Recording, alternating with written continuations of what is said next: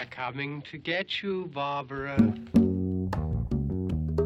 You're tearing me apart!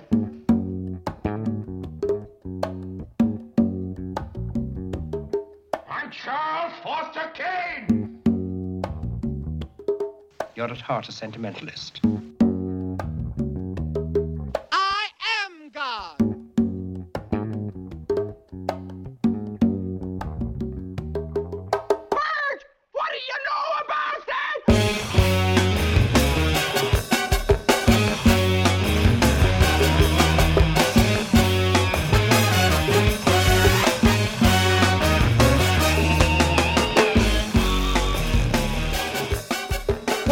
Cult Movies Podcast, where we talk about underseen films, lesser known gems, and unrecognized masterpieces maligned and panned by audiences and critics alike. This is episode 15, and I'm very pleased to introduce my guest from Salem Horror Fest, Kay Lynch. How are you, Kay? Hey, I'm doing great. Thanks so much. Uh, this, uh, I feel like this is a long time coming. You and I actually speaking to one another, um, just because you've been so supportive uh, over the past, I feel like year. Uh, when I first started uh, Neon Badges, and then all that went to shit. Um, you were you were a very kind ear to bend and a uh, shoulder to lean on during all that BS. Uh, so I thank you for that. And then uh, being able to uh, check out uh, the fest this past year uh, virtually, which I thought, I mean, y- you tell me how you think it went, but I thought it went swimmingly well. Uh, as far as I could tell, as as a participant, you know, just a viewer, it seemed like it went like uh, no no hiccups at all. Well, thank you. That means a lot. It was uh, a pretty big pivot for us. Um, you know, obviously going from live uh, in Salem during October is a much different vibe to my basement. um, but uh, but it did go over well, really well. I was really happy with how it turned out. Um, you know, we had to learn a lot in the um but you know we used the same platform that criterion and arrow uses so at least you know i think the biggest concern was going to be the tech and the reliability and so thankfully that was all uh fine but yeah it, one of the great things that came out of this is so when we do the event um you know in salem during october as big of a reputation that salem has around the world it's actually a really tiny city so we only have um, three boutique hotels. Actually, a new one just went up um, right in time for no one to come. Um, but we have we only have a small handful of boutique hotels, and they um, the room inventory sells out so quickly. Um, so unless you're planning ahead, it can be really difficult to actually get to Salem unless you're willing to stay, you know, in some of the surrounding cities um, that a lot of people aren't familiar with. Sure. And so, um, you know, whether whether or not uh, you know, so if you hear about the fest in like August or something, mm, it's and, and you have to travel to come. It's really difficult to to make that happen. Um, it's also can be really expensive to fly to Salem or you know fly to Boston and get a hotel and you know all that stuff adds up. And so, um, by going virtual, it was a really great opportunity to reach people who um, either you know otherwise might not be able to attend or you know won't be able to for some time or, or whatever the case may be we were able to reach people all over the world and um, it allowed us to you know double down on the indie features a lot more too because um you know live it can be uh, a little more difficult to get some people to come see films that they have absolutely no reference for Right. um especially you know Salem in October is like a Mardi Gras vibe Mhm. um so it allowed us to really focus on our filmmakers even more so and um and it's something that we're gonna just lean into even more this year Oh, that's really cool. So, uh, you're planning on offering a, a virtual thing again this year? Absolutely. Um, yeah. So uh, as far as I'm concerned, it's uh, we're virtual is forever going to be a component of the festival. Very cool. Um, you know, we're looking. Salem is starting to loosen some of their uh, restrictions and guidelines. Well, they're in line with the um, the state, Sure. um, the COVID, the COVID guidelines, um, which you know I'm kind of holding my breath. I'm not entirely confident in the direction it's going, but keeping an eye on that. If it does look like it'll be safe, I would like to do some kind of live component. It won't be anywhere near what we are, you know, used to doing Right. um but we're just keeping an eye on that and and hopefully um hopefully we can get back to normal i mean you know salem's a, a really big tourist um city and we are very fortunate to be able to have pulled off the festival the virtual platform there are actually a lot of businesses in town that don't have that luxury Right. and so you know we're we're rooting for them and you know the, the city is extremely reliant on, on the tourism dollar so yeah. um the sooner we can get over this pandemic the better Yeah, it's uh I was really curious to see, you know, when when this all hit, kind of all the festivals, uh, of course, last spring a lot of the festivals just canceled outright. Uh just of course because they didn't have time to prepare for any sort of backup plan and then the festivals in the fall that uh started, you know, kind of almost led the charge, uh yours included uh by doing a virtual thing for then all the festivals that happen, you know, uh, around this time of year or uh, in the spring. Uh, for instance, the Omaha Film Festival, where I am, is going on right now, of course, virtually. Um, so it, you know, it's it's, you know, it, it is um, sad and um, depressing because you know a lot of these places you you can't attend in person. But uh, I love the fact that now a lot of us uh, people, you know, that live, uh, for instance, in the middle of the country where they're, you know, most of these cool festivals are, you know, happening on the coasts, we're able to attend now, or like, you know, down in Texas or whatever, we can attend now virtually. So, um, you know, uh, you know, I, I, like I said before, I just thought uh, Salem Horror Fest went off so well and it seemed like it was so well received and so uh, you know for that i'm i'm just so happy for you that it all went well. Um, thank you. I appreciate that. Now uh, for anyone listening to this uh, show for the first time this is what happens. Uh, this show is born out of danny peary's book series called cult movies. Danny is and was uh, a uh, film critic, and he has three books called Cult Movies. And so each episode we are discussing, I open it up to the guest, I say, pick a movie from the book, and uh, we will discuss that movie. And then on the second half of the show, we will uh, offer up pairings or recommendations based on that initial movie. Uh, and so, like we begin every show, Kay, how do you define cult movie? cult movie well first of all i really i really like the term cult movie um because when it comes to horror the horror genre actually the thing that creeps me out the most is anything uh, related to actual cults. So whether or not you know um they're you know f- you know fictional stories or even more so if they're real stories um i think there's just something truly disturbing uh about the concept. But as it pertains to cult cinema um i have a pretty liberal definition um i think it's any film that is underseen which you know is kind of a loose term it's hard to you know how do you determine what is underseen Sure.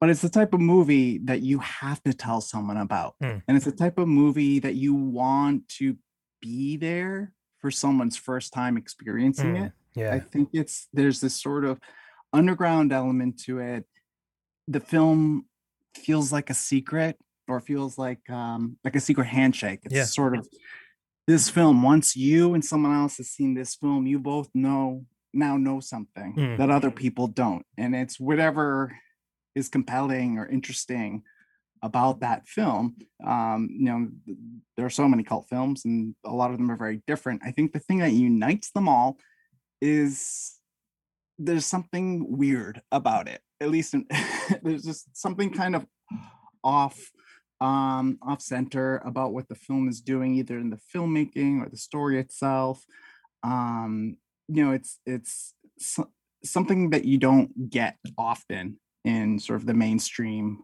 um, marketplace. Yeah, I like it off center. I I love that. Um, and the movie uh, we're talking about this week, I feel like, um, you know, especially at the when it came out, totally off center. Um, and so, well, why don't you go ahead and introduce uh, that movie and maybe why you picked it?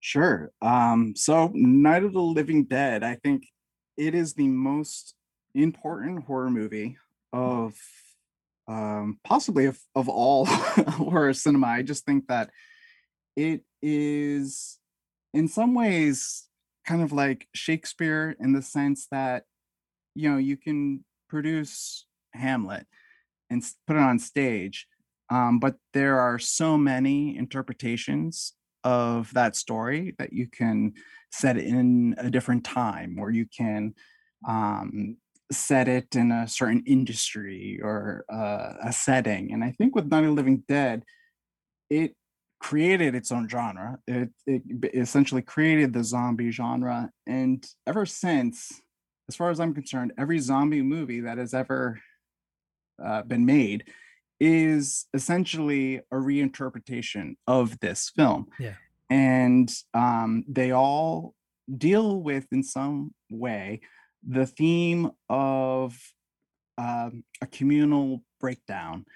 Um, you have different characters from different backgrounds forced together in a situation where they have to either work together to survive or um, let conflict eat them alive. Mm. And um, so this the story is uh, really simple. Basically, the um, unburied dead are rising uh, for some you know mysterious reason, and there are a small handful of people who have taken shelter in a farmhouse um, as they try to figure out what is going on.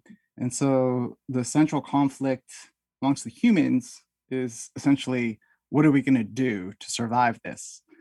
Um, and the different characters have their own different ideas of what they should be doing um, as they f- try to understand what is happening to them. Um, but then, of course, you know the the science fiction element of it is the zombies themselves. Um, why why are they coming back to life? Um, this is the first example, the first portrayal of um, a, a a zombie creature that eats human flesh. There had been, you know, zombies have been around um, in cinema history, but they're kind of a different um, sort of take. They're kind of almost like creepy sleepwalkers, or Mhm. they're, um, you know, there's a voodoo aspect to it, or you know, there's been a few different uh, portrayals of what a zombie is. But George Romero, uh, very specifically, created these creatures that are uh, have hunger for human flesh, and from this film spawned, of course, the rest of his uh, dead um, franchise and hundreds of of others. This. Do you remember the first time you ever saw this movie?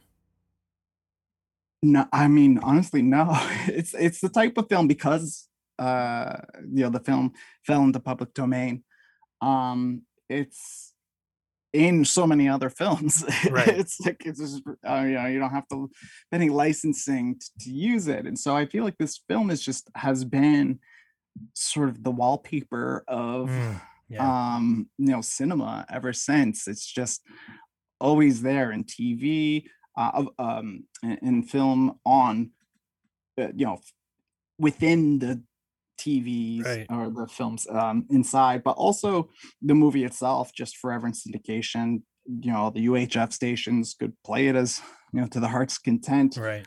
Um, so I had always just seen it around, watched parts of it here and there. Um, I, I honestly can't remember when I first saw the film really from beginning to end in its entirety while really kind of concentrating on the story itself. Right. Um, but over over time, the more I watched it, um, the more I I've come to appreciate it. Oh, totally. Yeah, I I feel like uh, you know, when I was a little kid, I I would have seen bits and pieces, excuse me, you know, on you know, like you said, UHF stations, or you know, maybe it was on Up All Night, uh, you know, with Rhonda, uh, uh, what's her what's her face on on the USA Network, or you know, it's, Up it's- All st- Night. yeah, exactly, yes. Uh, but like, I remember the very first time I saw this uh, front to back was uh, I was doing a sleepover at my friend Ricky Jones's house, and uh, whenever we do sleepovers, you know, we do, you know, stay up as late as we could, and we, you know, we'd rent, you know, three, four, five horror movies, and um, and so this was one of them, uh, and I think I was maybe I would have been um, eleven or twelve, um, but it- yeah, I, I I'll just never forget sitting in his basement watching this. Of course, I wasn't I wasn't really scared, uh, but I something I could tell there was something special about this uh, movie, uh, whether it was historically special or uh, I, I you know I I it's definitely back then, but even now I couldn't put my finger on it. Uh, I just knew that it stuck with me. Um, and then of course you know since then it'd become a perennial uh, favorite. You know in October. Uh, but then you know as I got to you know in into my 30s and really started getting into cinema um you know really picking it apart and learning about it and uh it's just i mean for god's sakes it's one of my favorite movies of all time. Uh i think i agree with you. I think it is the most important horror film of all time. Um and people you know can argue all they want about it but you know that's what i think uh just because look where we are now in 2021 uh, with TV shows and other movies that are direct descendants of this movie, of these uh, uh, group of friends who just decided, let's try to make a movie. And that's crazy. Uh, okay, before we really get into it, let me read uh, a little something from Danny here from Cult Movies One. Um, and this kind of pertains to uh, why it gained that cult status back then. So Danny says Columbia turned the picture down because it wasn't in color, and AIP rejected it because it has no romance and has a downbeat ending. But the Walter Reade organization agreed to distribute it, and soon it was playing on the bottom of the bill in drive ins and neighborhood theaters showing triple features. If ever a picture became a hit because of favorable word of mouth, this is it. Horror aficionados stumbled upon it in rundown theaters on New York's 42nd Street or in drive ins in the sticks, and soon spread the word that they had discovered a masterpiece of the genre. Critics started tracking down prints, and their reaction was equally enthusiastic. Living Dead had risen out of its coffin and was suddenly in demand all over the country. Lines formed around the block, and the picture quickly became uh, quickly made its uh, quickly made its cost thirty times over. Art houses booked it, film societies, and then the Museum of Modern Art. When people had seen it several times, Night of the Living Dead moved to the Midnight Circuit, where it attracted a new audience as well as repeaters. And I believe I have seen this at a midnight movie at this uh, real shithole uh, theater that is no longer around uh, here in Omaha. But that was, uh, you know, that was that was a trip uh, because you know I was just a beat to hell print. Um, but again, I knew it was a special thing being able to see this movie on the big screen. Uh, have you have you ever seen it uh, on the in a theater? You know, uh, well, we we screened it in our first year in 2017. Okay. Um, but I was producing the event, so I wasn't, you know, sitting from Right. beginning to end. Um, but other than that, no. Yeah, it uh you know, I I would love because you you have the Criterion disc as well, correct? Yes. Okay, so uh, I think uh, you would probably agree with this. Like that is, and I'm not one to be like, oh, this is a must-own disc, but this is a must-own disc. This is like the definitive version of the film, and it is like in pristine. I mean, it looks gorgeous, and so to be able to see uh, you know, that sort of quality of this film projected on screen would be a, a real treat. Um, but like uh, before we started recording, like I was telling you, so I, you know, I, I've watched this, you know, four times in the past year alone. Uh, but last night I watched it with the commentary again, uh, which was I don't know my third or fourth time around with the commentary, and the, and it's the original commentary from 1994 with uh, with uh, Romero and and Hardman and Marilyn Eastman and John Russo, um, and it's like the it's my favorite commentary because you're literally just sitting there with a group of friends, uh, reminiscing and it just totally hanging out and it is so comforting and so fun just to sit and listen to them gab. Uh, it, it's really, really something special. Absolutely. I mean, you know, this film was uh, entirely a grassroots production. They produced this themselves. Um, you know, they had never made a feature film before. They hustled to even get the money to buy the equipment, you know, to um, uh, to to produce it and uh, filmed it in their hometown. And you get that sense listening to the commentary. Just you know, they were a s- bunch of young men and women just trying to figure it out as they went along. And the fact that the end product, um, you know, not only just eh, it's kind of like a perfect storm of so many things happening with this film that no one could have ever um planned it to end up the way it has um but that said it's still an incredibly artful film like it, it, everything in it is still very intentional um and so from the uh the shots the way it's edited um you know there's just so much to it and so to hear them talk about it you, you just get the sense that they're they were friends then they're friends now and they're you know still kind of i don't want to say surprised but just kind of gobsmacked of like well here we are however many years later still talking about this film that to us is a perfect film but to them was just uh you know friendly chaos.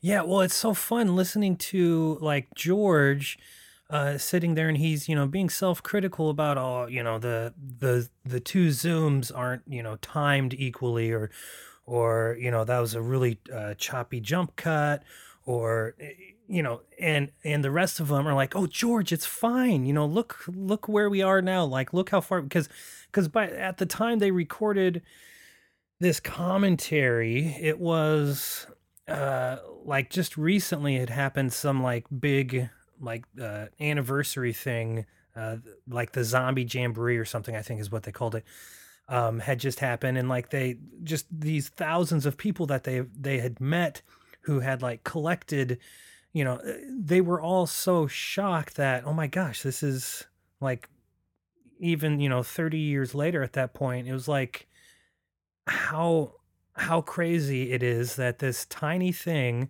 that we just decided to go out and and try to do on our own uh, turned out to be this huge thing.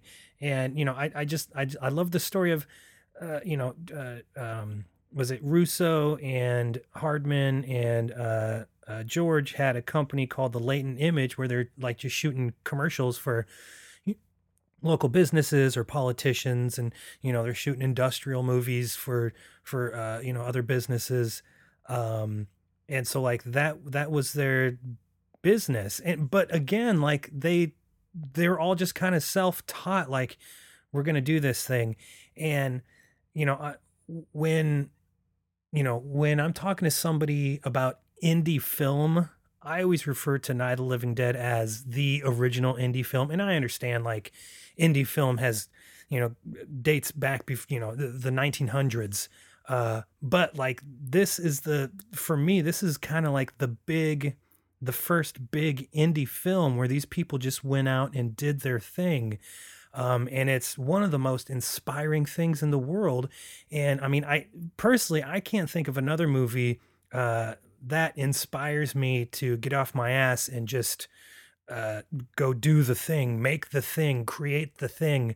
Uh, there's no other movie that makes me do uh, want to do that than Night of the Living Dead, uh, because these these people are just so inspiring because they went out and did it. Yeah, and it you know launched an incredible career uh, out of George and and all the films that uh, followed. Um, you know, there've been they evolved in, in many different ways. He tackled all sorts of themes. They all had some sort of social uh, commentary embedded in them to you know one degree or another. Um, and it's just to to see the trajectory from from you know starting from this film is just uh, truly incredible. And all the films that have come since, you can still see the DNA in this in this movie. Oh, for sure. Now, when you uh, watch this, uh, you know, anymore, do you still, or have you ever even, uh, you know, found it to be shocking, um, or uh, you know, frightening in any way? Absolutely. I mean, the zombies themselves don't really creep me out. Um, it's the it's the human element. It's yeah. sort of the the the fact that they're um, trapped in a house and it just feels like a gunpowder mold.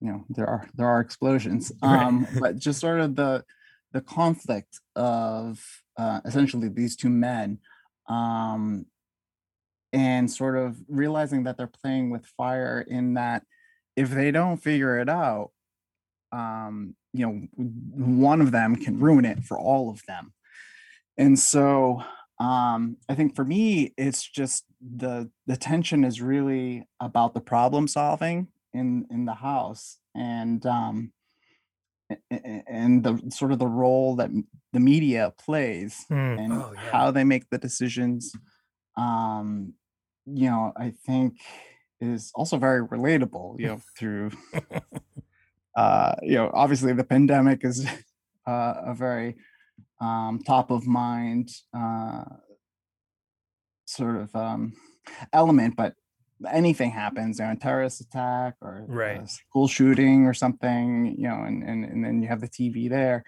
to um you know to to witness something that is happening through the media and of course the media itself is a lens and in this movie it kind of is repeating what the military wants people to hear. And it's not necessarily they're more focused on creating the appearance that they're in control. Um and so you know the, the further you go into this movie you realize how alone they are that Mhm. no one's really coming to save them.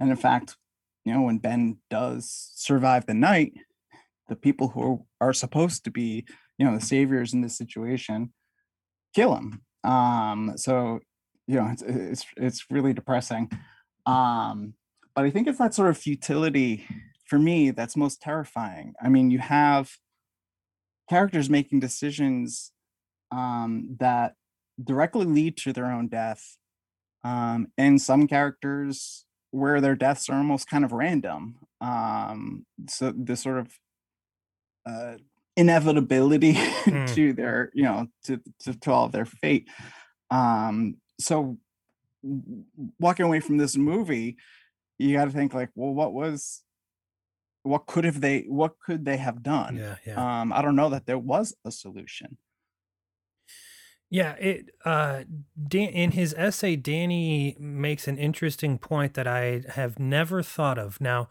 uh do you see is there a bad guy in this movie and if so, who is it?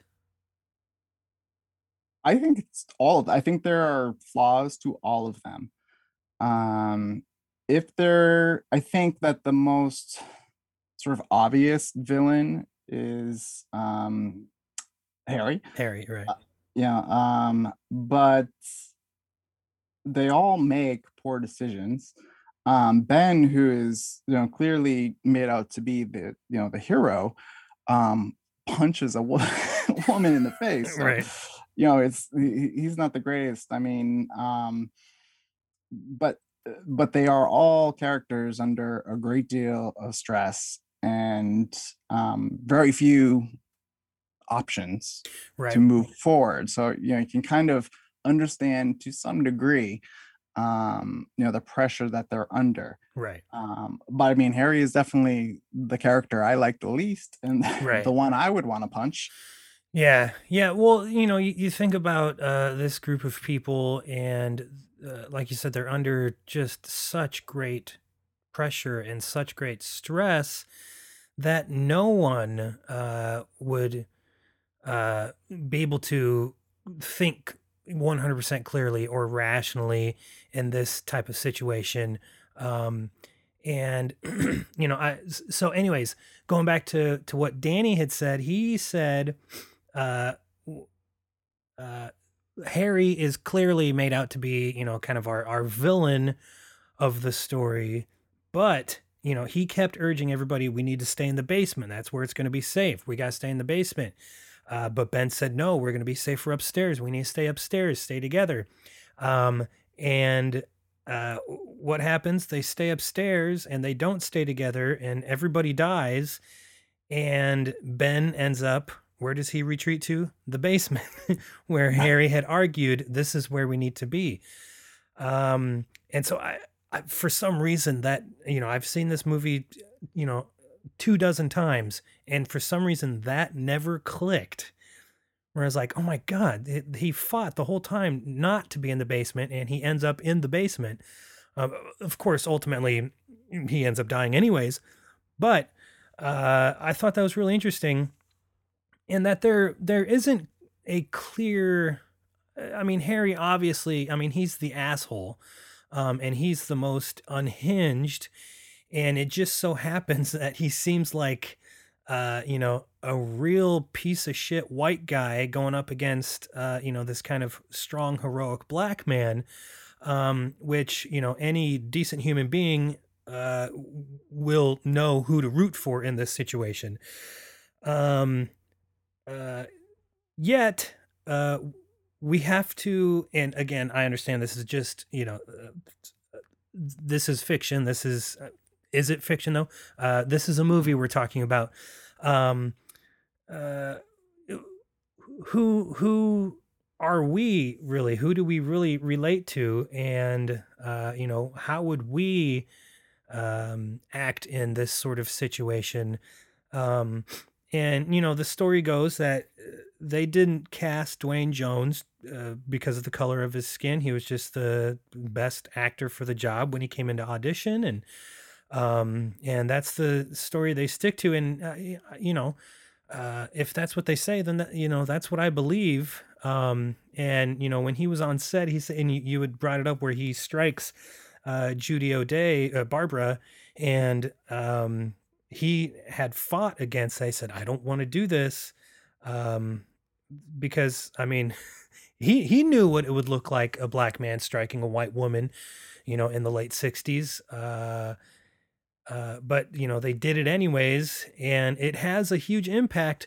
Now, probably not uh, the type of impact uh, it would have had seeing it for the first time back then. Um, but anymore, it's like watching a man strike a woman. Um, and I, you know, personally, I hardly uh, think about he's the lone black man because nothing in the story I feel like makes it about race, right? Not overtly um you know uh, the fact that he is a black man you know in this situation you know we kind of bring our own sort of knowledge of you know of the time and um of the social dynamics that Mm. would come in this situation um so and and i know that the the you know george and and like you had mentioned duane they were aware of it too. It might not have been the intention or the purpose um you know to cast him in that role but they were aware by casting him that it is going to alter sort of the dynamic at Right. least in the minds of the audience. And so as you had said duane advocated for certain things to to change. Um I mean, the the original role was sort of this um, crude talking truck driver, Right. and Duane was this, um, you know, this u- university student, and you see all the behind the scenes, you know, photos and footage, and he's just reading a book the entire time. He's a soft spoken gentleman. Um, so if he had played the role as initially written, it would have um, probably come across as forced or you know not as authentic. Right. Um, so I think that Duane did bring sort of his own, um, you know, presence to the film. yeah. Um, but you know, they were all, um, they- you know, hippie young people at the Right. time. They they are aware of the racial dynamic, um, uh, you know, around them. I think that the the impact that the film would have after the fact they they didn't they couldn't have predicted Right. um, from from for many reasons Right. but in in this film i think is really interesting um so if you look at the two sort of strategies we have at play here you know ben wants to stay up um you know on the main floor uh really because he wants to find a way out he Yeah. wants to figure out how to extract themselves from this situation no matter where they are in the house they're not going to be safe and then Harry makes the case that, well, we are safest in the basement. And so I kind of see the sort of um, progressive, conservative values on display here. You have Harry, who's sort of the nuclear family. When they're downstairs in the basement, you kind of get this impression of, you know, of the family values of the time, also the Cold War, you know, the um, fear of the Cold War, Yep. uh, and the bomb. They're essentially in a bunker in this situation. So Yeah. There's a lot of paranoia and just let's put our heads in the ground. Let's just let's go back and pretend nothing's happening. You know, this sort of this conservative view of let's just try not to do anything um, and just focus on self um pres- uh, Yep, uh, preservation. self-preserving Yep. veering um while ben is up there trying to move forward he's trying to find a way out something that can benefit all of them you know he he is focused on um the safety of everyone Yeah. Um which makes them more vulnerable. Um but i think that you know when we look at sort of our, our political system here in this country and the two party system um there's really there are degrees of good and there are degrees of not so good or i guess i should say effectiveness and and not you know um there's the chance to survive upstairs um and and get away and then there's let's just hide out i mean they they would have starved Right. um if you know if they had stayed and, and been trapped there the the girl who the, the young girl who dies is going to come to life Yep. um so even though the the basement might have been the safer choice i think both scenarios were sort of inevitable the only difference is that there was a chance they could have gotten away Right. Yeah, it's uh I, I don't know, it's just you think about uh back then these guys uh these guys meaning uh, and, and women the you know this the very small crew they had um weren't think about how original this was back then. And and you know like when when we write stories um or or movies or whatever um you know uh many times uh let's take screenwriters for instance. They sit down just to write out a story. They are not uh many times not shoving down uh, our throats their own beliefs. It happens sometimes, you know, what for good or bad, whatever. uh, but a lot of times people are just writing in the moment. And I think you're exactly right. George and uh, uh, Jack Russo were just writing uh, this kind of science fiction fantasy story um, in the moment, uh, you know, real post, um, I mean, like just right after civil rights, um, uh, like you said, the Cold War. Um, you know, even uh, the moon landing is right around the corner the next year. Um, and like all these things, this culmination, Vietnam, uh, this culmination of uh, so many things happening in the world and our country um, that uh, influence our minds and our creativity, uh, even though we may not see that. And it isn't until years later, even, uh, that an audience might be able to see that. And I think that's really uh, the the great thing about watching old movies. Um, and you know, I primarily watch old movies. I hardly ever watch new movies. Um, you know, my, my thing I always say is I'll get to it eventually. Um, and you know, I, cause I want to watch every single movie ever. Um, but it, I love watching stories or even reading stories from a totally different time period, uh, even if it is just 50, 60, 70 years ago. Um, and it seems like a totally different world. And I'm able to uh, kind of project uh, my feelings and uh, my, you know, the, the things that I'm experiencing in my life right now onto or into that story. And uh, that's why I think uh, Jack Russo and George um, uh, Romero are, they created this timeless masterpiece that will forever be relevant. Um, and that is uh, really cool, but also, and even more so, super depressing because this is a, when you really think about it, an extremely depressing movie. And it's funny because I, I consider it one of my comfort movies. I can always go to this movie and I feel warm and fuzzy and good, but it's, I mean, it, it's ultimately an extremely nihilistic movie. Absolutely. And well, there's, there's value in that though, because if you, um, in, in times of great sort of political strife and paranoia and when you know like we're experiencing now it feels like there is no you know um good way out of this right um you would think the last thing we'd want to see is something that represents that futility. Um but I, I i think that what a film like this can do is make people feel seen.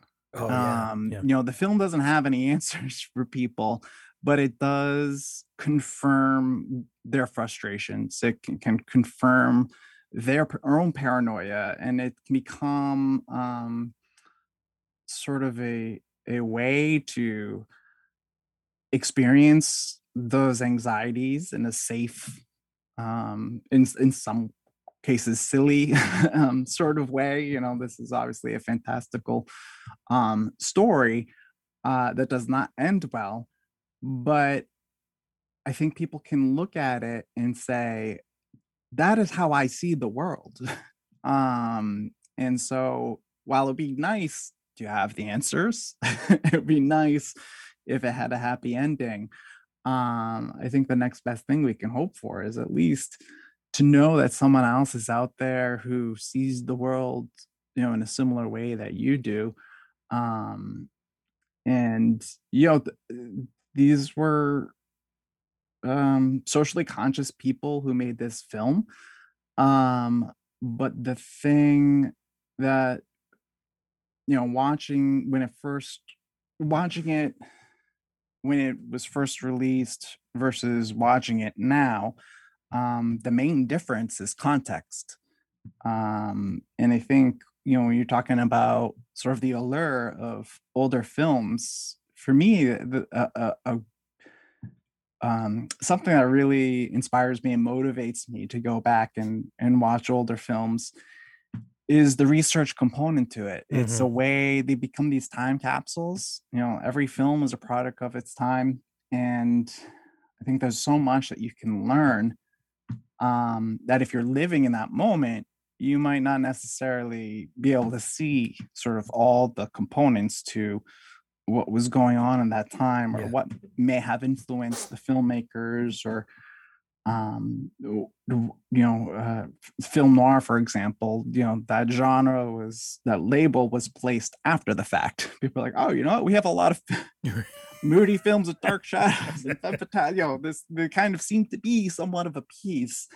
Um you know but when all those films are individually came out it wasn't something that people were conscious of and so i think that is a great thing that we can go back and watch a film and enjoy it uh, on its own merit but i think being able to know what was going on at the time um you know is, is a great privilege that we have Oh my Um, god, for sure. unfortunately we don't ever seem to learn from the past and so oftentimes we'll see we'll see echoes of you know similar themes that that come up in time and time again but you know i, I find comfort in at least knowing that other people are trying to make sense of it too Oh, for sure. Now, what is it? So, uh, speaking of comfort and you know, uh, feeling like you're you're being seen, or or so, uh, I was just kind of running through my head, um, and I have uh, some kind of comedic comfort movies, um, but I have a lot of kind of dark and depressing comfort movies. Night of the Living Dead, uh, The Ice Storm. Um, f- for some reason, I, I don't know why. Maybe I'm fascinated by the Key Party. Who knows?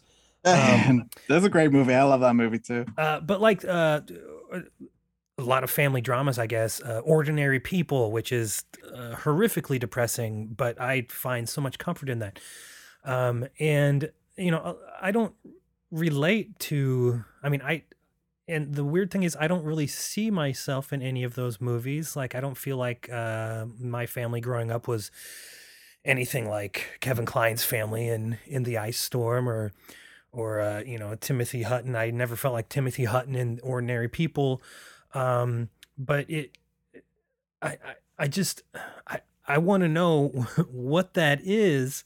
Uh, and again, going back to Night of the Living Dead, you know, the credits are rolling at the end of the movie, and we're watching uh, these this posse of white men throw bodies into giant fires and they're like mass body burnings. And that uh does not sound like a fun movie to me uh yet here i am watching it like i said for the fourth time in you know 10 months uh for some reason and and it never never ever ever ever fails to shock me or move me uh when uh, they line up that shot and take Ben down, and I'm just like, Mm. "Mm, are you fucking kidding me? Jesus fucking Mm. Christ! Yeah, and they're so cavalier about it too. And you know, I think that that moment is most, um, or you know, the final scene as a whole is is most can be most related to Vietnam at that time. You know, what I mean that for for these people, it's just oh another, um, uh, you know, another enemy to to kill. They don't even they don't view these uh, people on the other side as human. Um, so killing them, throwing them on the fire is no big deal. Um, in fact, I think uh, Georgia said um, when it comes to political statements or making conscious political um, message in, in the story, he said that the one that he was consciously uh, putting in there was the final scene, were those characters Right? and sort of this mob mob mentality um and i think that you know that it shows i mean that the, i think they are the true villains of the story For sure. um you know and and then it blurs the line between well how are they any different um, than the zombies. You could say they're worse because at least the zombies don't know any better. they don't, you know, they don't they don't have a functioning brain or soul um to to tell them otherwise. Um and you know, going back to what I said earlier about cults is the thing that, that scares me most about cults is that just knowing that there are people um well we are all on some level susceptible to leasing out part of our brains our own brains and letting other people make decisions for us Right. um and you know that that mob mentality is is you know just truly frightening and is ultimately the the theme of almost every zombie movie is Right. you know what is the greater threat the zombies or ourselves Yeah, it and and like you said uh, at the top of this conversation that uh, these these people, uh, Romero and crew, uh, invented that basically because all the zombie movies before this, uh, you know, uh, I Walk with a Zombie, White Zombie, you know, the the- from the 30s or 40s, um, were more kind of the voodoo based or the uh, som uh, what is it somnambulist uh, yeah type of thing. Uh, but these people, uh, like I said, Romero and crew, uh, said, "Okay, we're gonna do this thing," and then eh, look, you know, fifty years later, sixty years later, uh, it it is its own genre. And now we we debate about you know running versus walking zombies and uh you know you know viral and and uh you know whatever flesh eaters blah blah blah. Um okay. Satellite. Right uh so i i want to talk about real quick the uh sort of indie filmmaking aspect of this movie um because maybe some people uh listening to this uh wouldn't know that uh, like like you had said, these were just young people out there making their very first movie, and uh, a lot of times didn't even really know what they're doing. They're scrapping together money. Uh, they found this abandoned farmhouse that they, you know, asked this family, "Can we shoot here?" Um, and they, uh, the place didn't have any running water. Uh, but uh, Russo and Streiner, Russ Streiner, the producer, and uh, George lived in this house and every morning they they'd bring in buckets of water and take like cat bath like i mean this is yeah it's super crazy just the shit these guys went through just to do the thing and um and the i think one of my favorite stories is how um this house didn't have a basement oh yeah and so the basement scenes were all shot in the latent image office. Uh, that that office in Pittsburgh had a basement, and so they shot the scenes there. And so when you watch the movie and they're you know pretending to walk you know down the basement or, or looking or talking down the the basement steps. Just thinking about like because they had cut out that frame themselves and said, uh, okay, this is where we're gonna pretend the basement is. And just just thinking about that, I think is fucking awesome. Like to me, like that makes me want to go. Let's go find a fucked up house and just make a make a silly movie because these guys fucking did, you know, they did all this awesome shit with practically nothing. yeah Um, it's so cool. Uh, it's the pa- the passion and the ingenuity um you know when and when you have these sort of limitations you know you you're forced to be super creative and to come up with you know um creative solutions i think that it comes across this movie has an energy to it. Like like you said george pointing out some of the jump cuts and whatnot. I i think add to sort of the frenetic energy oh yeah. to you know it's just it's constantly in motion the um camera is often like slightly off kilter like Yep. it's you know there's some of the some of the shots are either dramatically angled or or slightly so um and you just it, it's almost documentary in a way that it just it feels like you're there um and of course 1968 color color cinema has been around for you know it was already on tv Yep. so you know this was um uh partly mostly uh budget Yep. budgetary decision to to do so but it does add to the theme the messages and the vibe that they're going for Absolutely. Yeah. Well, and the black and white uh, adds, you know, allows them to really play with shadows here and and how they would, you know, take cardboard or or you know just uh, random boards they'd find like pieces of plywood, and they said to create these shadows like when Barbara first gets to the house and she's kind of creeping around the corners and stuff, and it's perfectly, beautifully, and so dramatically lit.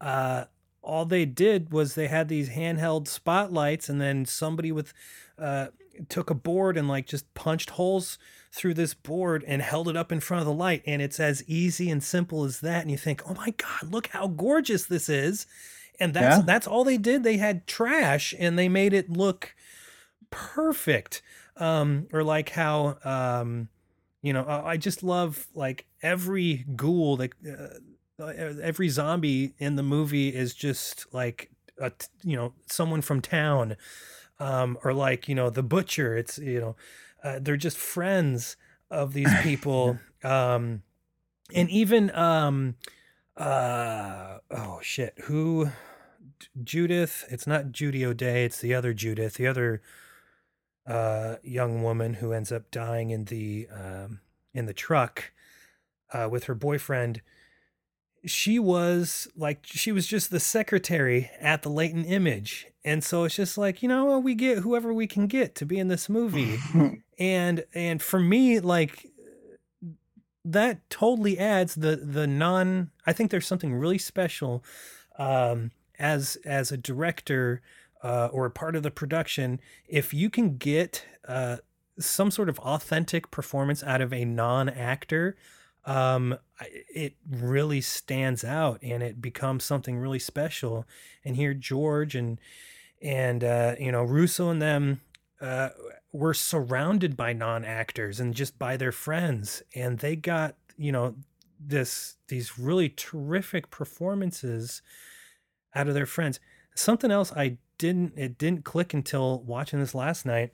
So uh chilly billy uh cardille was uh, a horror host in pittsburgh and he plays who is he the cameraman or isn't he um the news one of the Oh, news the- yeah, yeah, one of the news guys, like the field reporter. That's right. I don't know why I didn't realize this, but uh, his daughter, was it Linda, played the lead in oh in day of the dead in Day.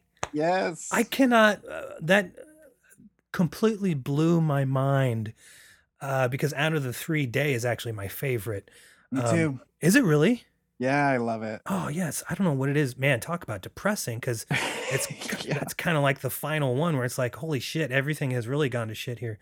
yeah, yeah uh, against the wall like to the max i mean it's like the the end of society yeah crazy um but you know i i just love uh, you know just the the ingenuity that that went into this production uh just to get this thing made um and because you know as as a creator as someone who tries to create uh finding that inspiration sometimes is really hard uh, even though it's right under my nose with something like Night of the Living Dead, uh, you know, I just have to pop in the movie or or listen to the commentary in the background and think, why why can't I? You know, I can go out Well, and you do this. can. You know, You can. exactly. Well, not that's what I'm saying. Like, get get rid of that mindset and get out there. And it's so, you know, people turn to like self help books or or uh, you know. Uh, self uh help audio you know tapes or whatever um and that's you know all fine and good uh but here i am turning to george romero for, for my creative inspiration yeah well i mean you could do a lot worse Um, okay, is there anything else you want to talk about tonight? Uh, I, I I did just want to mention, you know, the the fact that the film had fallen into public domain. Yeah, let's talk about that. Um, you know, big bummer for George and, and company because um they they did lose out on on some revenue and the copyright laws, you know, obviously has changed since. Um, and and thankfully he went on to have a you know a very successful career but I do think that part of, or one of the many sort of serendipitous things to have happened to this film, um, I think is be is having fallen to the public domain because its accessibility, um, the, the the fact that it's been able to have a presence in so much film and television, um, the fact that um, you know you can at any time find a free way to watch this film.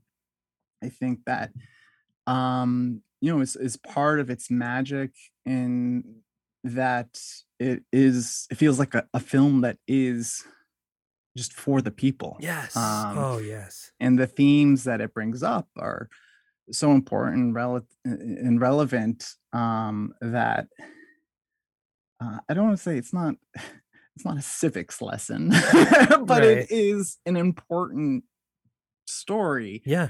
When it comes to being an American. I think Yeah. that the the DNA of our country is is in this film, and the our greatest weaknesses are prevalent in this film, and you know this is the lesson that we are burdened to learn time and time and time again um so i i, I just i just uh i think there's something special about public domain in general i have a real uh, affection for a lot of public domain films. Um there's you know recently there's been some kind of crazy twitter threads going around about people making the argument that like books should fall into copyright after 30 years of publication which is crazy. Um uh you know and and um the disney corporation is trying uh, you know everything they can do to extend the um sort of co- copyright window because they don't want mickey mouse to Right. fall into the public domain. Um but i do think there's got to be some happy medium. There's got to be something in between that doesn't violate you know the, the artist. Um but i do think that there is a, a public good to to some of these just being available um Yeah, I agree. I, I love how you how you said uh, for the people because this was uh my son Eben is 8 and we showed this to him when he was 7, I believe. And um it, you know, one it was nice uh being able to show him a black and white movie, two a horror movie being a horror guy myself. But Mhm. three like, you know, he was old enough to um uh and you know i'd i'd like to think bobby and i are trying to raise you know our boys right and you know to be decent uh and uh you know uh, love for everybody. Um and you know he had some interesting questions um about this especially the ending when when ben gets killed. And i think you're exactly right. I mean it's you know it it really is a civics lesson yeah it, it, from you know learning you learn about just like direct human you know communication skills dealing with other people and but then at the macro level you kind of see how um you know big decisions are made or the hurdles that prevent them from being made. Yeah, it's uh and you know, uh, George being uh such, you know, he- such a great guy, you know, it was nice to see uh him, you know, kind of get what he uh truly deserved uh before he passed and uh you know, the legacy he leaves behind uh is really something special and you know, it all goes back to this one little independent movie. And, uh, you know, it's, it's truly something um, that this this little movie uh, inspired you know everybody everybody knows this movie. Maybe they haven't seen it but uh, this movie has uh, you know gotten into people's lives some way or another whether it's you know the walking dead or you know even you know the word zombie conjuring up the you know a, a walking dead person um it's it's all because of this. It's crazy. Unbelievable. I mean billions of dollars have been made off of this concept since it's truly remarkable. And i mean it's a really potent um symbol uh and warning um for sure um okay well let's let's move on here into uh, our pairing recommendations. Now, Kay, it was there? Uh, did you go with some sort of theme or formula for your choices? Uh, not necessarily. I mean, it was really difficult to narrow it down to three because they, you know, like this this film being a, a sacred text in Right. a way. Um, you know, obviously having spawned an entire subgenre in of itself, I think that the themes that it touches upon are far reaching. Um, so I I personally think that there is like a never ending uh list of films that you could um tie into this one way or another. Absolutely, I 100% agree with you. And like when I was trying to think of themes, you know, whether it was, uh, you know, race related or uh, simply, you know, people stuck together in one location, uh, my it it started to hurt my head, and so I just decided, okay, I'm gonna go uh, 60s grindhouse. Um, and so that was, you know, fun, uh, quote unquote, research, getting just to watch a bunch of 60s exploitation movies. But uh, let's let's get into it. Let me hear your first choice here. Sure. Well, uh, my first choice is going to be in reference to the sort of punk rock element of making your own film. Uh, and I'm going with Cecil B. Demented, Oh, um, the John Waters, 2000 John Waters film that is um, about an independent film director and his team of crazy punk rock film students um that uh are essentially like cinema terrorists. They feel so strongly about um cinema as a pure expression um and they will do anything uh that it takes to make the film and um it is a crazy movie that i never get sick of. Um i laugh from beginning to end like every single time um no matter how many times i see it. And i think what um what i love about it and how it relates to no living dead is the energy um that is on display in the film but also it, it captures the sort of insanity that one must have to make a film to begin with. The fact that any film is made um to completion is a miracle. Um and uh you know John Waters is um you know a wild guy and then you know an indie icon and cult icon in, in of himself I think that there's there's this gene that I think some people have that they will stop at nothing. Um, in fact, they they have no choice, but there's this compulsion to create and to to make a film um, that says something. And now in Cecil B. Demented, it's to an extreme level. They have guns and bombs, taking people hostage. They take a movie star um, hostage and force uh, they force Melanie Griffith to being in um, in this film. Uh, the the director is Stephen Dorff, um, who plays Cecil B. Demented, um, and it's a love le- letter to film. um, in of itself. They all, uh, all the students are have a favorite director that they have tattooed onto their bodies. Um, you know, whether it's Almodovar, uh, uh, Pi- Spike Lee, um, William Castle, um, and it- uh, it's it's like Night of the Living Dead, a comfort film, and I think that in a much more controlled um, way, kind of is how I like to envision how Night of the Living Dead was made. Mm, This yeah. sort of punk rock spirit, Yeah. um, can do attitude, um, uh, you know, of just going out into this field and and making something out of literally nothing. Yeah, it's uh you know, I love I love John Waters. Um I I, I wouldn't say like I return to his movies uh often, uh but his uh one, he is such a brilliant man.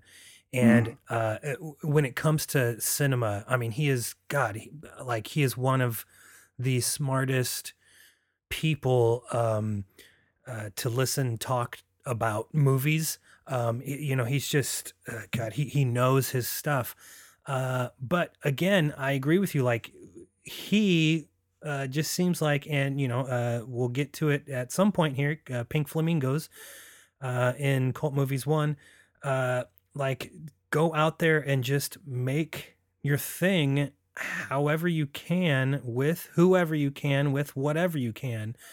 And uh, again incredibly inspiring and you know uh, again like you know uh, pink flamingos not a film that i return to often or uh you know i've i've actually seen it just the one time. Um uh, but I, it's it's that punk rock attitude. And so i remember watching Cecil B. Demented for the first time a couple years ago thinking like this is fucking cool. This is sort of like john's love letter to himself. Um Yeah. and and I, yeah, I it, it is really entertaining, and I I mean I can't blame uh Cecil for uh oh what's her name in the movie is it Honey? Uh, I mean come Honey on, Whitlock, yeah, yeah. Honey, you know, I you can't really blame him. Um it's so it's interesting because you know obviously it is an incredibly silly film like all of john waters movies um but it, uh, it has an underlining very serious message um you know it's sort of like a spoonful of sugar right. you know gets the medicine go down I think something with cult cinema in general it's this really special thing where you can take an insane concept or a disgusting concept or a bizarre like they're just you can take something that is just truly weird or um superficial you know something that anyone can be like oh that sounds fun or what the fuck is that um but still be able to deliver a really poignant you know resonant message Absolutely. Yeah, he's he's a a, a brilliant um, and uh, you know conscionable man. Uh, John Waters is, and uh, yeah, he's you know I, I don't know I I hope and pray that you know we we get some more out of him um, as the years go by. Now, have you uh, have you ever attended his uh, summer camp thing? I have not. I would like to go to it someday. I I did, went to his um Christmas special. Right. Uh, well, and then you've had him with the past two years uh, for the fest, right? Yeah, we brought him to Salem la- or 2019, and then uh, 2020 we did a virtual um, commemoration of uh, it was 20 20 years since Cecil B. Demented was Right. released. Very cool. Okay. Um. Okay. So for my first one, like I said, I just kind of went with uh, '60s grindhouse movies, and had a blast going through a bunch of these. Um. So my first one I went with is from 1966, and it's called Aroused, uh, from writer director Anton Holden. and um, you know it stars uh, you know uh, Janine Lennon, uh, Steve Hollister, Joanna Mills, people that I've I've never heard of honestly, uh, but pretty um, simple concept. It's basically a serial killer who is on the loose in Manhattan, killing prostitutes. Uh, you know, sort of maybe a proto uh, New York Ripper type of thing. Um, but Steve Hollister plays Detective Johnny, who is on the case and uh, it is extremely sexy. Um, uh, it seems it really freaking risque for 1966. Tons of nudity. Uh, there's a blowjob scene, um, like i- implied blowjob, but still, like you're watching this chick down on this guy, and you know, I'm just thinking, wow, uh, showing this in 1966 is uh, seems ballsy. Um, but there's a lot of uh, great street scenes uh, on 42nd Street, which I love. Uh, Mm. 42nd Street, you know, during this time period, this in the 70s. Um, and a lot of those scenes, um, you know, uh, obviously uh, most of the shots are stolen. Um, no permits used, uh, all kind of guerrilla uh, filmmaking. And of course done with a handheld. And it just really feels like we're looking in on real life because we're uh, you know a lot of these kind of exterior scenes these in uh, insert shots and stuff are we're looking at real prostitutes kind of waiting for their johns uh, on 42nd street um, but on top of the nudity and like uh, all the sex in this movie uh, there are some brutal deaths um, like a really really graphic strangulation uh, a graphic stabbing. Uh, you get to see a guy get his dick chopped off which is Oh, always jeez. which is always fun. Um, by a you know by a gang of girls uh, which makes it even more fun What Uh, year did you say? 1966 Okay, that I mean, the dick amputation is uh, something I would definitely think 70s. yeah yeah exactly right um and and the so the crazy thing is when he uh the serial killer is uh, doing his killing the movie pauses it freeze frames and then there's this voiceover of this little kid so it ends up being this flashback the audio only of this kid being abused by his mom you know pieces esque uh, type of thing um or you know maybe uh, uh christmas evil you know it's sort of like these traumatized children who grow up to be bad men. Um excuse me but it is uh really fun it's short it's less it's like an hour 14 minutes or something like that and uh you can find it on youtube if uh if you're so inclined uh, aroused from 1966 i totally recommend it i'm actually watching it right now as we record oh, nice. I I haven't heard of this. It sound I gotta I gotta track it down. okay let's hear your second one All right. Uh, my second one deals with the sort of um, hmm, what do you call it? In TV, it's called the bottle episode, Yep. where you kind of have all the characters in one central location, and the drama comes from that. And I think that you know one of Night of the Living Dead strengths right is is simply that is the human drama that comes out of just simply putting humans together and um, a film that i think does that really well is the 2007 stephen king adaptation the mist oh um, where you have um, there's some uh, strange phenomena. Obviously, the mist is rolling into town. There are creatures in the mist, um, and you know the the members of the small town, this this community, um, all uh, basically barricade themselves inside the supermarket. Um, you know, there's different people, different class, different um, types of uh, uh, you know different uh, ethnicities, um, and you have them um, one trying to figure out what is going on out there.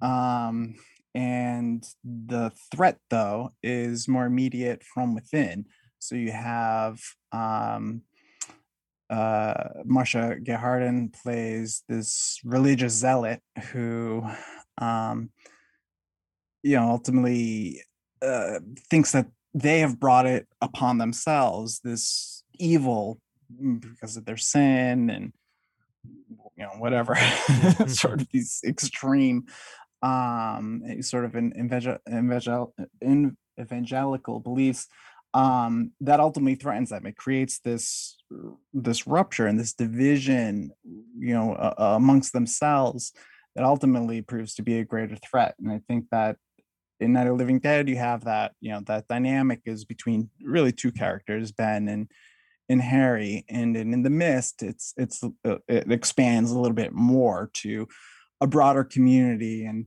and whereas the farmhouse it, it relates to sort of the nuclear family and the, you know the family unit and traditional values. Um, the supermarket is you know is sort of the revolving door or the, the pulsing heart of, of any community it's Right. where you know no matter who you are you have to eat and so people um this is this is the one place where no matter what your background is you're going to come across uh, other people people who are who either look different than you or have a different experience than you and um i think the mist does a really good job both in the movie and the story itself I, i'm a big fan of the short story um does a really good job of exploring the human dynamics of people under pressure Yeah. You know, I uh so I've only seen it once and um uh of course the the shocking ending which uh, we shouldn't say here for anyone who hasn't seen it. Um it, it it's not because of that. It's uh because Marcia Gay Harden is so fucking good in this movie uh that I hate her and she is Mm. so scary Mhm. um because uh, i mean c- come on we we we're seeing these types of people on the news every freaking day um and she it- was she was the original anti-masker yeah exactly yeah uh and oh my god she's the worst um and it just uh it's that that depresses me. Um and so this is one of those depressing movies uh that i do not find comfort in. Um but it is uh so fucking good. I personally am a big fan of thomas jane. Uh one he's not bad to look at and two i think he's cool as shit yeah. Um and, and especially in this movie like he's super fucking cool. Um and then i mean you know these big monsters uh monster bug things uh it is a super you know uh fun movie on that end but god she scares the hell out of me in that movie. She's terrifying. Yeah i i, I think about her often actually. Like she's like haunts my subconscious um maybe is it is because of of you know current times. I mean you know i'm i'm a queer person. I've had to deal with these people my Yeah. whole life um but even more so now. You, you see them everywhere. Um they almost seem to be deliberately wanting to fuck things up for everybody. Um and another interesting connection to this film it was it was not released this way in in theaters Oh, um but when the disc was released they um have a version a black and white version of the film. And so it looks like you know 1950s monster movie kind of vibe to it.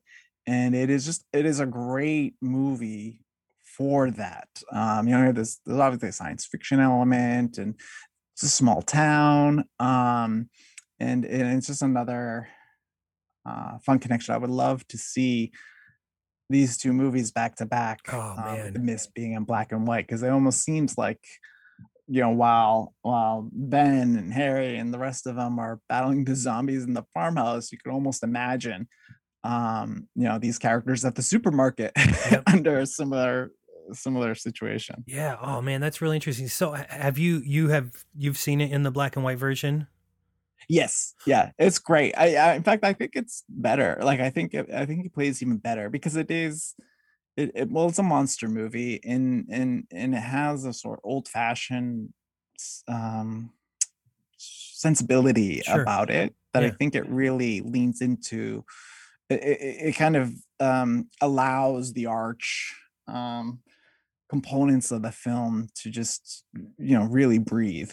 Uh, and, and it's a great cast, like any good ensemble. Right. Um, you have just great um, character actors, like you know Marcia Gay Harden is definitely the standout.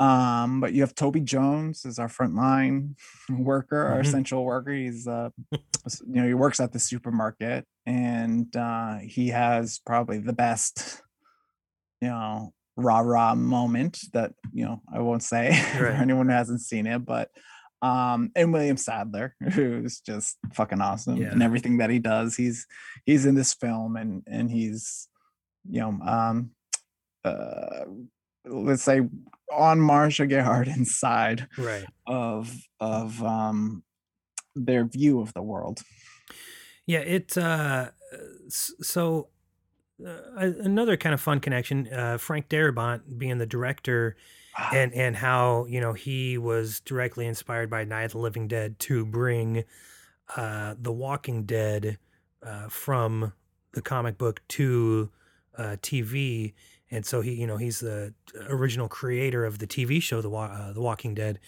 Um but you know, he's another one that I he's such a strong director and writer.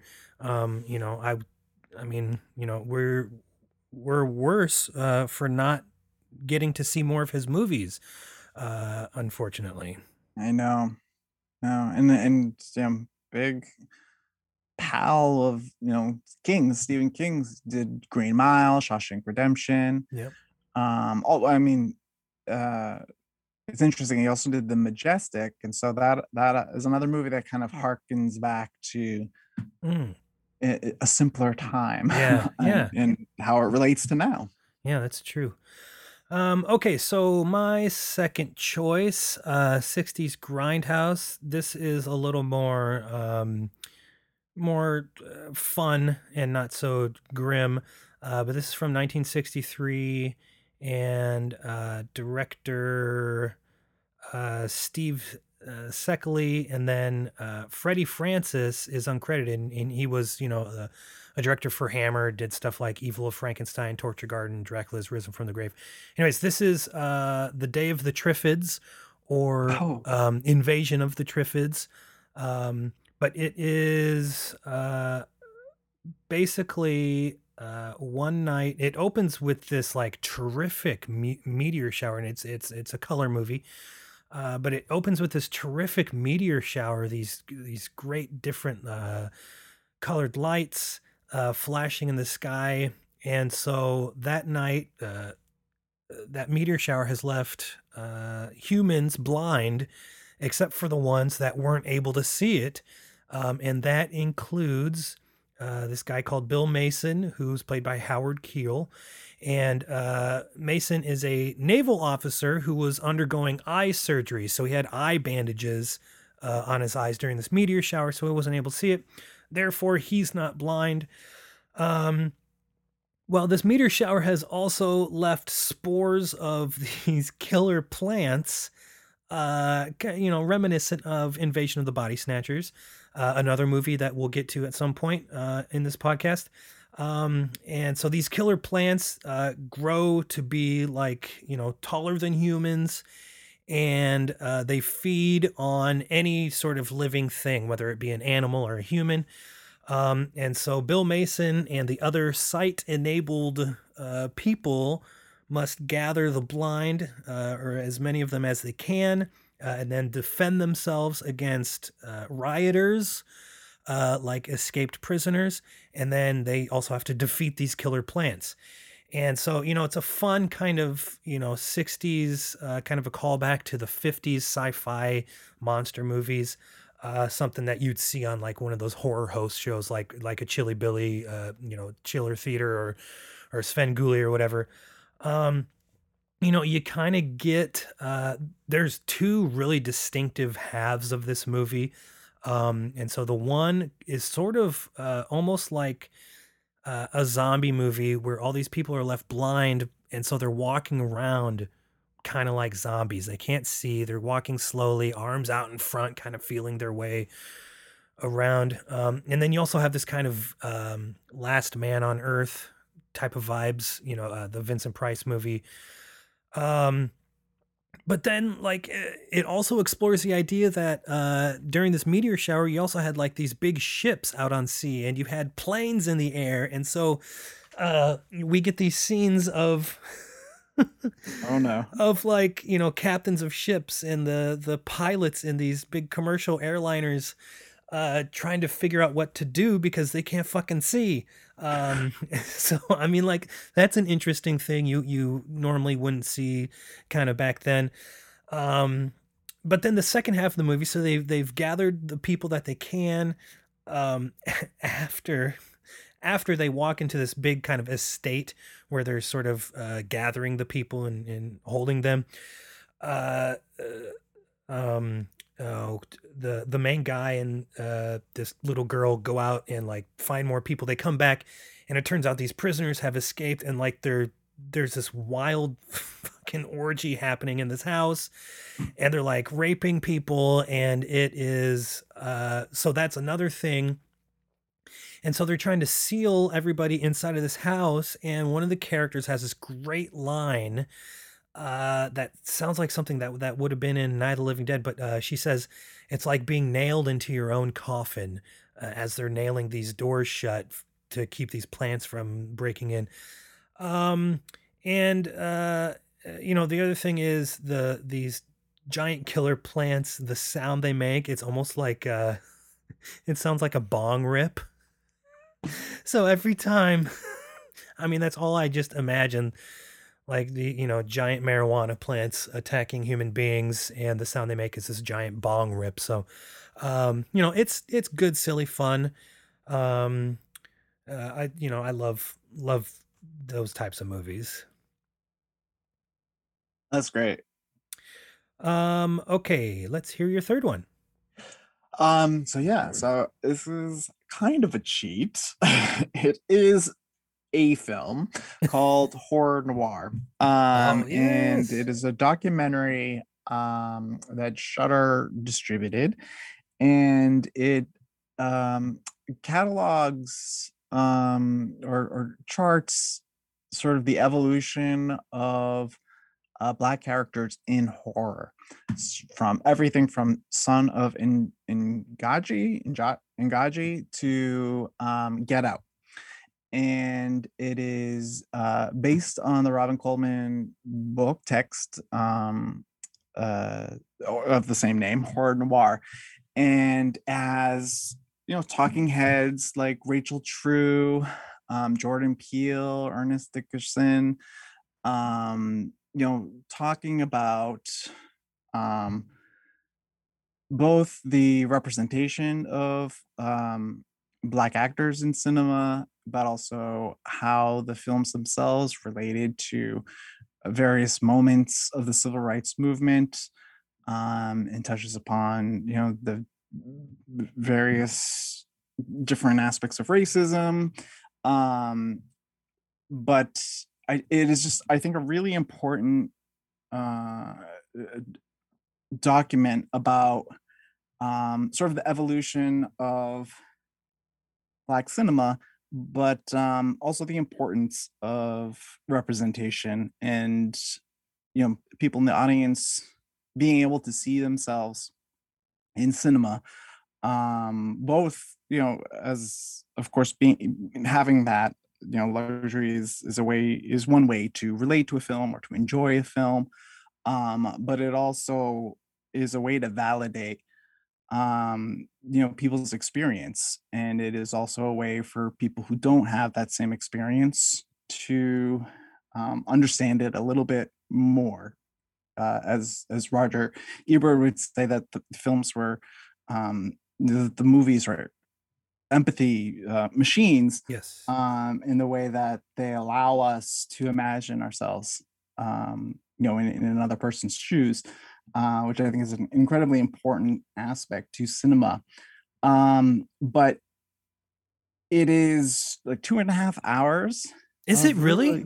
Yeah, it's really long and Flies it's really by. dense. So much information. It's just it is just such a pleasure to watch. Um, because it, it, it- the um all, all the you know Ken Foree is in it. Um, and Keith David. Oh god, those and those two are the my favorite in that.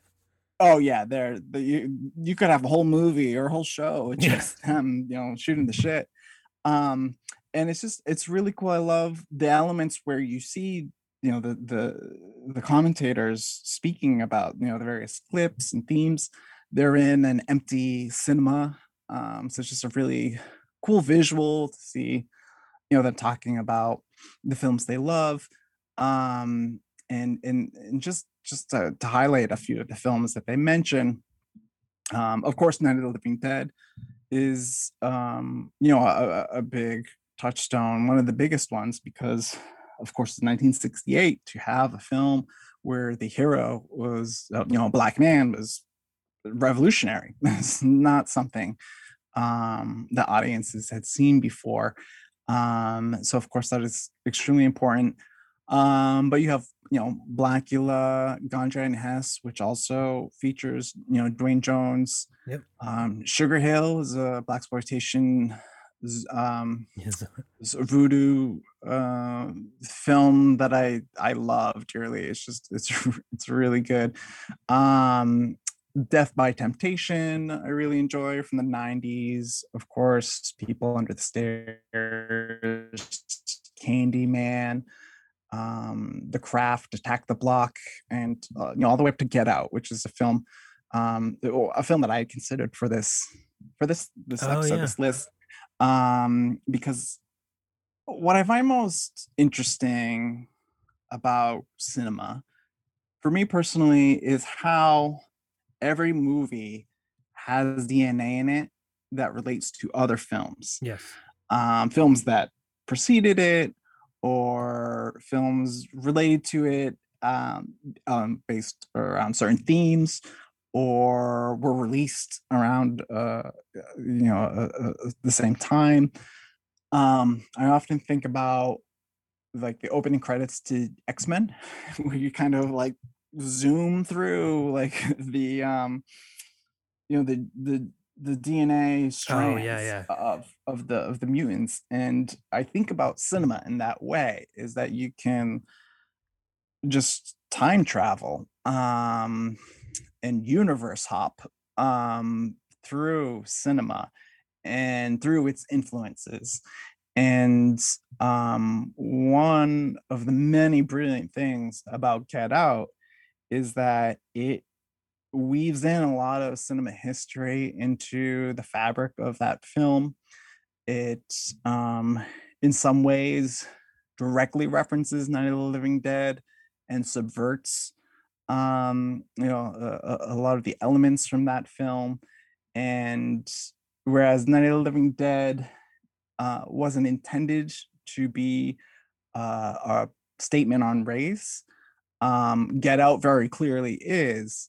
And I think, you know, Get Out is a film that Jordan intended to release and share with everyone with context. I think it was very clear to certainly black audiences um, and and uh, general, uh, no, no, not general, but audiences at large that do know about Stepford Wives, Night of the Living Dead, um, you know, People Under the Stairs.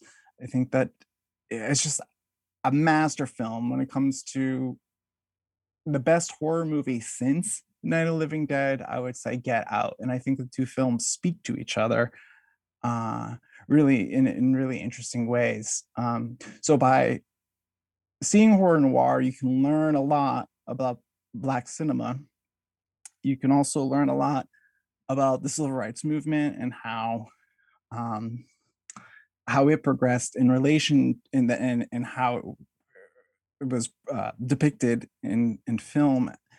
Um, but it's also a great uh, syllabus um, for you totally. to just look at the list of films that are mentioned, and um, uh, obviously there are there are a ton more. I mean, this this could have been a, a series. This, you know, this could have been 14 hours long. Like it's just, Yeah. um, you could go, you know, a deeper dive in, into some films or and, and cover others.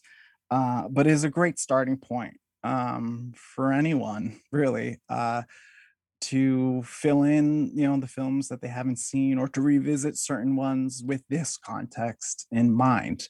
Um, so I, I just, I think Horror Noir is a really important film um, and I wish there was more of it. I 100% agree. Uh, this is has become another one of my kind of comfort watches um, that I put on um, because, for one, um, uh, like you said, it's a great syllabus, and I am a big time list maker, um, and I love having lists of films. Um, that I can look at and say, okay, I, I need to see this. I want to see this. I want to watch this, blah, blah. Um, so I like it uh, for that aspect, but, uh, and this, uh, I mean, proves my, my ignorance here, especially as a, a white guy living in the middle of the country. But this was the first time it was because of horror noir, uh, that I looked at King Kong differently. I Mm, ever you know I, I saw it when i was a kid uh and it was just a movie about a giant monkey getting taken from his island and climbing the empire state tower and you know holding uh holding on to this white woman that he loves. Uh didn't even think of her as a white one just holding on to this woman that he loves. Uh it wasn't until i watched horror noir uh when it first came out that uh i was like oh my god what is the matter with me? What how how could i not have seen that? Uh and it's uh the the documentary is so great at um you know not necessarily holding your hand and walking you through this um uh but god it completely opened my eyes um and hearing you know just the way these people Rusty Cundieff or um, you know, I, I love listening to Ashley talk. I could listen to her for hours and hours and hours. Or, or um, uh, I'm not 100 percent sure how you say T- Tananarive. Do is that how you say her name? gosh, I've I've never said it out loud. I've read it a zillion times. Right. Tananarive, Yes, Tananarive, but yeah. I mean, just the most brilliant uh, scholars on top of uh, the people who were actually in there. You know, Will, uh, William. Uh, uh, again, sorry for the name, but uh, from Blackula, um, just the way these people talk about their experiences making these movies is absolutely fascinating. And again, uh, you know, listening to you know Keith David and uh, Tony Todd and and uh, all these people recalling movies that they watched as uh, kids. Ernest Dickerson watching these movies as kids that have influenced uh, their creative choices uh, today. And it, I mean, it's it's absolutely fascinating. It's very comforting. And if you haven't seen it, uh, you absolutely must must see it. There's a brand new Blu-ray that just came out, and then of course, uh, Shudder um, is streaming it. But yeah, God, it's a it's an absolute must watch. It is, and and as you mentioned, I mean, you know, there's uh, Robin Coleman's academic. Tananarive is uh, an academic and an author as well. Um, and, you know, you had mentioned Ashley, who's who's a friend of mine. I just uh, and I'm a, her biggest fan. Um, you know, I love her site Graveyard Shift Sister. Um, and I followed it for a long time. I encourage everyone to look it up. Um, she's a professor now, so she doesn't keep the, you know she hasn't been keeping the site um you know updated but now it's it's an archive of of so many great articles that she herself has written that um other uh black scholars and cinema fans have written. Um it's just it's a, it's a huge resource. I'm so proud of her and excited for her that she um has you know gone into cinema as a fan to have become such an important and prolific voice in Mhm. contributing to the conversation to becoming a writer producer you know of this film um that is uh, going to be referenced um for for for all of cinema history. It's just it is one of the most important uh cinema documentaries that i've ever seen um and so it's just uh, uh, unlike some of these other films that might be comfort films despite being fucked up or depressing um and there certainly are fucked up and depressing elements to horror noir um you know uh but to see these uh black creators speak to each other and to their own experiences in the environment that they have set up in that cinema it is you feel like you're sitting there with them. Um and and yeah we can only view um you know films through our, our own experience and so i think that this is you know just a, an, a great opportunity for people to see how film has affected others Absolutely. Well, I think you you brought it up uh, when we were talking about night. Uh, viewing film as a also a, uh, a historical document and taking the time and energy and effort to actually educate yourself uh, on the film and what inspired it and what was going on in the country uh, at the time. And you know it's it's documentaries like horror noir uh that really like i said um i mean i felt like it held my hand uh and just uh, god a, a flash education um and really showed me um you know the air of my cinematic ways and uh it's it's been you know, it's been fun uh, using that as a reference point to go and seek out these movies and read about these filmmakers and and uh, performers, and it's it's really fascinating. So, uh, excellent, excellent pick. Um, okay, for my last one, uh, this is straight up '60s grindhouse uh, from 1965, and writer director Russ Meyer. Mm, Uh, this is called Motor Psycho, and it stars uh, Alex Rocco and Haji and Steve Oliver. But uh, it is uh, motorcycles about a group of three motorcyclists who are basically raping and killing their way across the California desert. Um, and Rocco is a guy called Corey Maddox, who is the new veterinar- uh, veterinarian in town who who ends up battling these bikers after they rape and torture his wife. Um, and so veterinarian yeah, he's a veterinarian. Yeah. okay Uh, yep. Yeah. Oh yeah. Uh, they call him the uh, oh shit, I can't even horse ringer or something like that. I can't even remember what they call him. The bikers refer to him as some nickname. Um, anyways, uh, so uh, Alex Rocco or Corey Maddox, along with uh, Haji's character, who is called Ruby Bonner, uh, hunt down each biker uh, on this trail of vengeance.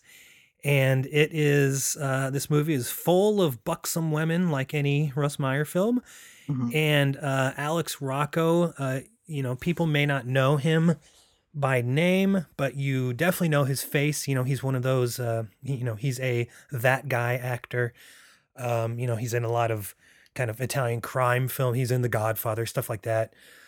Uh, in the seventies and eighties, and shows up in TV uh, nowadays. But uh, you know, um, you know, listen, uh, you you have to. I don't. I don't. I don't want to say you have to appreciate Russ Meyer. Um, but uh, if you're going to watch a Russ Meyer movie, you have to get on board with uh, Russ Meyer because you know he's all about you know tits and ass and um, you know just getting uh, getting the most bang for his buck, uh, cranking these uh, movies out. But uh, you know the there's there's a scene where Alex Rocco and Haji, they are kind of stranded in the desert, uh, being kind of hunted by the lead biker. And this rattlesnake bites uh, Rocco's leg. and he's a vet, so he knows what to do. He knows that she is going to have to suck the poison out of this snake bite. And, and Alex Rocco is like, you know, he's like a manly man, right? And so it's weird, you know, him being, you said, a veterinar- veterinarian, really. Uh, but anyway, so he like pulls his pant leg up and he's like sitting there just repeating like over and over. He's going, suck it, suck it hard. and Gosh. I mean, it is so fucking ridiculous.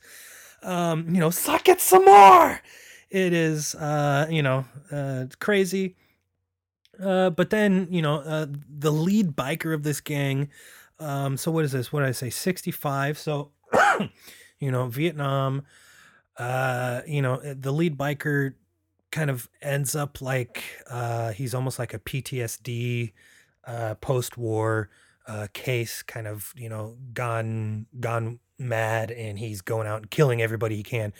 Um, it's uh, again, you know, if if if you've seen a Russ Meyer film and you hated it, then I don't recommend watching this. Uh, but it is entertaining, and again, it's only it's less than an hour twenty, so um, you know you can find it on YouTube. Uh, but it, you know, it's a it's a movie. That's fine. Uh, yeah, I've only seen Faster Pussycat Kill Kill, and I I adore it. It is unlike any film I have ever seen, and where some movies go from you know zero to ten, um, this movie starts at a ten. Exa- exactly, exactly. Which is the impression I get from his other films. Oh, totally. someone talk about. Yeah, well, we will. Uh, so, uh, two Russ Meyer films uh, will be on this podcast: uh, Faster Pussycat Kill Kill, uh, which I haven't seen yet, um, and then, of course, Beyond the Valley of the Dolls, which I um, absolutely despise. And so, uh, I wasn't like really looking forward to watching Motor Psycho, uh, but it is. It's nothing like Beyond the Valley of the Dolls. It's. I mean, this is like just run and gun filmmaking. Uh, you know, show the tits, get the get the shots, and get out of here. So, uh, you know, I I can appreciate that uh, aspect of it. Um, okay, that's it. Kay, this was a blast. Thank you so much for doing this. I, uh, you know, if you'd be down, I'd love to have you back, uh, one or ten more times. Oh, anytime. This was so much fun. I really, I really like what you're doing and the and the whole concept. And um, it was a really great conversation. Yeah, for I'm a sure. big fan of your work too. I really like neon badges, and I'm glad that you're you're you, you got a new one going. Yeah, thank you very much. Um, so uh, Salem Horror Fest will uh, be uh, virtual again this year, and uh, which gives uh, people all over the world an opportunity to check it out. And uh, uh, brings in like I mean, like like we had said earlier, John Waters, uh, Joe Dante. Um, uh, eh, but then uh, uh, these these films, um, you know, you had like you said, you had a great opportunity to spotlight uh, some some really special indie films, and so that was really cool. The was it um, oh crap, Strings. What what won the audience Mhm. award? Is that what is it? Was it called Strings? Uh, the strings won Yeah, the, the jury award. Oh, that's right. Um, and uh, the, the audience award was Death Drop Gorgeous. That's right. Yeah, yeah. yeah. So Yeah. like really I mean, you know, uh I watched was it Vlad the Vampire? Um that was a fun one. Uh but the strings, I mean, that was a really special a special movie. Um but anyway, so uh keep your eyes open. You can follow Salem Horror Fest on Twitter and Instagram, right? Yeah. Twitter is where we're most active. Okay. Um, and but we'll be making announcements soon, so stay tuned. Cool. Very exciting. Um, and let's see what else. Uh, you can follow this show uh, on Twitter and Instagram at Cult Movies Pod. You can follow me on Twitter and Instagram and Letterboxd at AK Donnelly. That's A K D O N E L L Y. Uh, thank you for listening. Next week, we've got Jacob Knight from Secret Handshake on the show to talk about David Cronenberg's The Brood. Cool. And uh, that'll be that'll be fun. I just watched The Brood for the first time a couple weeks ago. Um, so, d- are you a Cronenberg fan, Kay? Oh yeah, yeah. He's he's great. He's wild. Yeah. Uh, I have seen Possessor so many times already. Obviously, it's his son's film, but very much they share the same DNA. Oh my god, yeah, I was it was crazy because I just watched Possessor for the first time a couple weeks ago, and I was like, uh, man, yeah, I mean, like this. I mean, he is his father. I mean, he, you know, of course, he's his own person, but um, it's crazy how their, their minds think alike. Um, okay, well, that's it. Kay, thanks again, and uh, we'll do it again here soon. Thank you. My pleasure.